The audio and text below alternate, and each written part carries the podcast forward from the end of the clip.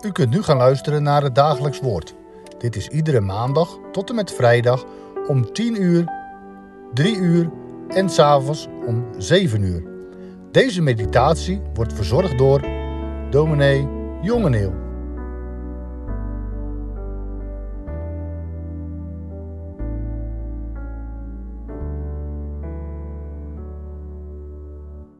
Beste luisteraars, het dagelijks woord van deze dag wordt gevormd door Marcus 6 vanaf vers 21 tot met vers 29. Ik lees het niet aan u voor, maar ik vertel het al gaande na. Het gaat over een verjaardag. Koning Herodes is jarig en hij viert het.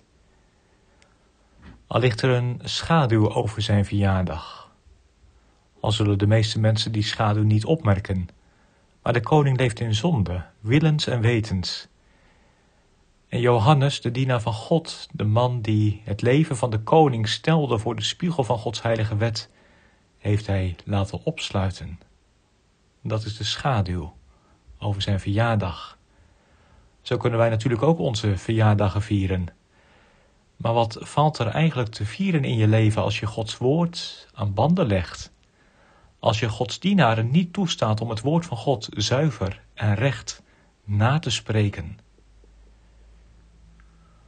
Op een gegeven moment komt er in het paleis nog iemand de feestzaal binnen. De dochter van Herodias, de dochter van de tweede vrouw van Herodes. En deze jonge dame, hoe oud ze ook geweest mogen zijn of hoe jong, ze luistert de verjaardag van de nieuwe man van haar moeder op met een dans. En haar optreden valt in de smaak bij en bij zijn verjaardagsgasten. De stemming komt erin, men vindt het prachtig en de koning wil haar belonen. Ze mag zelf zeggen wat ze hebben wil. Ja, hij zweert er zelfs bij dat ze echt alles mag vragen, al is het de helft van zijn koninkrijk. Dat is natuurlijk, laten we wel zijn, dronkenmanspraat. Wie zoiets zegt, weet waarschijnlijk zelf niet wat hij zegt. Dan ben je dwaas bezig. Wat kunnen wij soms dwaze dingen zeggen? Het meisje grijpt haar kans. Ze vraagt even bedenktijd en ze overlegt snel even met haar moeder. Ma, wat zal u doen? Wat zal ik vragen? Haar moeder hoeft niet lang na te denken. Vraag het hoofd van Johannes de Doper. En dan gaat het snel. Meteen gaat dochterlief weer naar de feestzaal. Ze haast zich naar de koning. Ze maakt haar wens bekend. Ze wil het hoofd van Johannes de Doper op een schotel, direct, zonder dralen. Hoe reageert de koning? Bedroefd zeer bedroefd. Maar hij wil de dochter van Herodias niet afwijzen vanwege zijn eed en vanwege de getuigen, zijn verjaardagsgasten. Ondertussen heeft hij deze hele nare situatie wel aan zichzelf te wijten, aan niemand anders. Door eigen dwaasheid is, een, is hij in een duivels dilemma terechtgekomen. Door eigen dwaasheid moest hij een keuze maken en koos hij voor zichzelf en tegen Johannes. Het meisje wilde hij niet afwijzen, maar Johannes blijkbaar wel. Hij heeft een tijdje zo kunnen schipperen, maar nu moet hij een keuze maken en dan kiest hij toch tegen Johannes en tegen het woord van God en tegenover de rechtvaardigheid en heiligheid van Johannes laat Herodes zich hier nu uiteindelijk kennen als een man van onrecht. Zo kan het ook in ons leven gaan. je kunt soms een tijdje wat schipperen, God wat, de wereld wat, hinken op twee gedachten, zoals Herodes aan de ene kant naar zijn vrouw luisteren en aan de andere kant ook graag naar Johannes luisteren. Heel werelds leven, maar regelmatig ook even stilletjes Johannes opzoeken. Door de week gewoon met alles meedoen, maar op zondag toch naar de kerk. Maar er kan een moment komen dat je voor de dag moet komen, dat er een keuze gemaakt moet worden, dat je niet meer kunt schipperen geloven ten diepste dat dat moment voor ieder van ons eens komen zal, vroeg of laat. Als we God verschijnen. Maar het kan ook in het leven al, dat het is of het een of het ander en dan. Dan is Herodes zeker niet de enige die in de wereld geen gezichtsverlies wil lijden. Dan is Herodes zeker niet de enige die zich vast voelt zitten aan zijn eigen dwaze uitspraken en toezeggingen dan is Herodes zeker niet de enige die toch maar liever het eigen leventje blijft leven. dan is Herodes zeker niet de enige die met droefheid in het hart, met tranen in de ogen, tegen de Heer en tegen godsdienst kiest.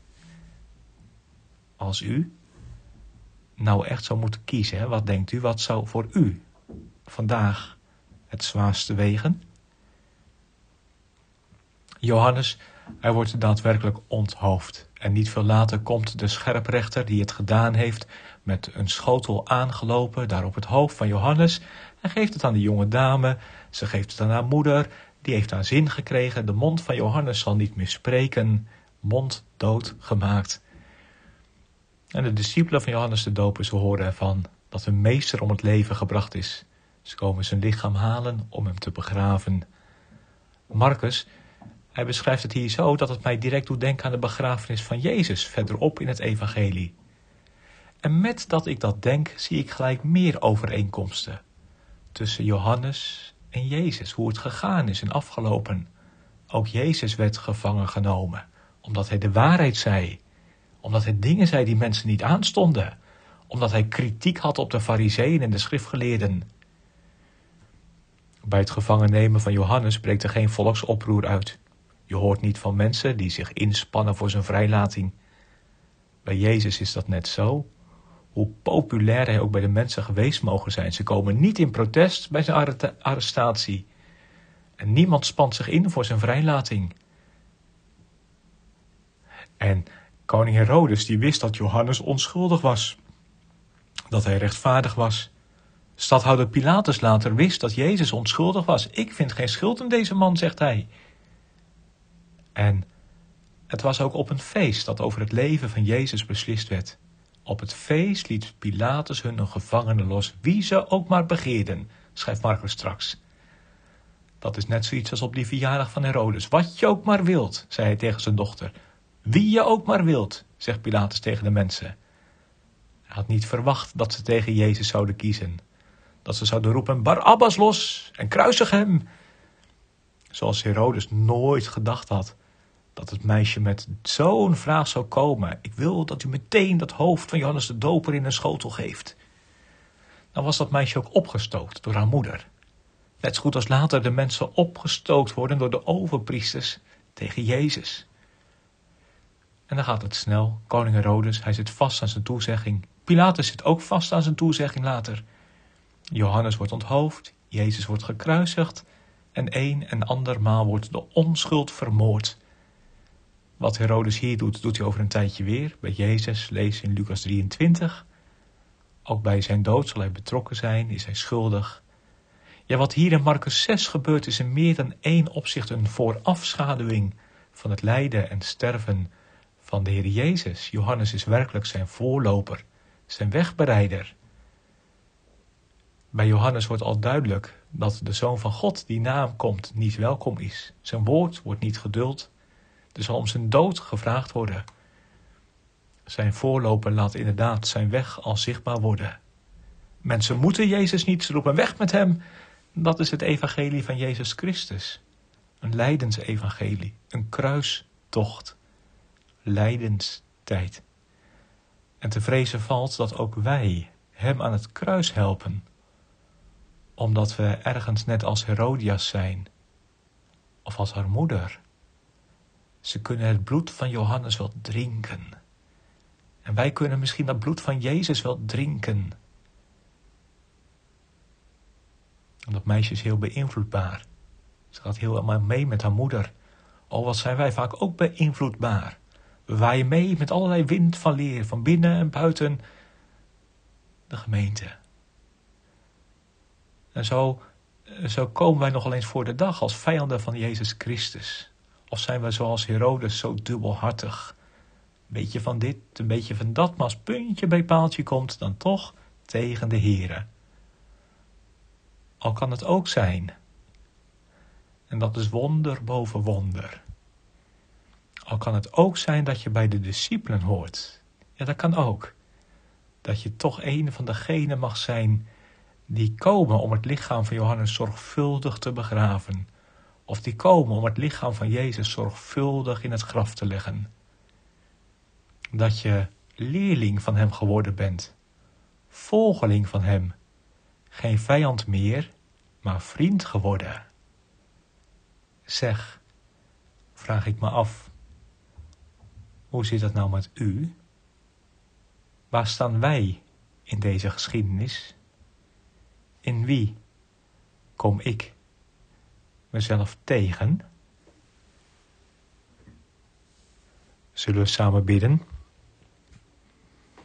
Onze Vader, die in de hemelen zijt, uw naam worden geheiligd. Uw koninkrijk komen, uw wil geschieden, gelijk in de hemel zo ook op de aarde.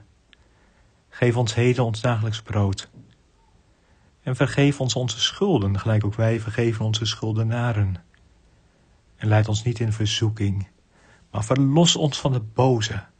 Want van u is het koninkrijk en de kracht en de heerlijkheid in eeuwigheid. Amen.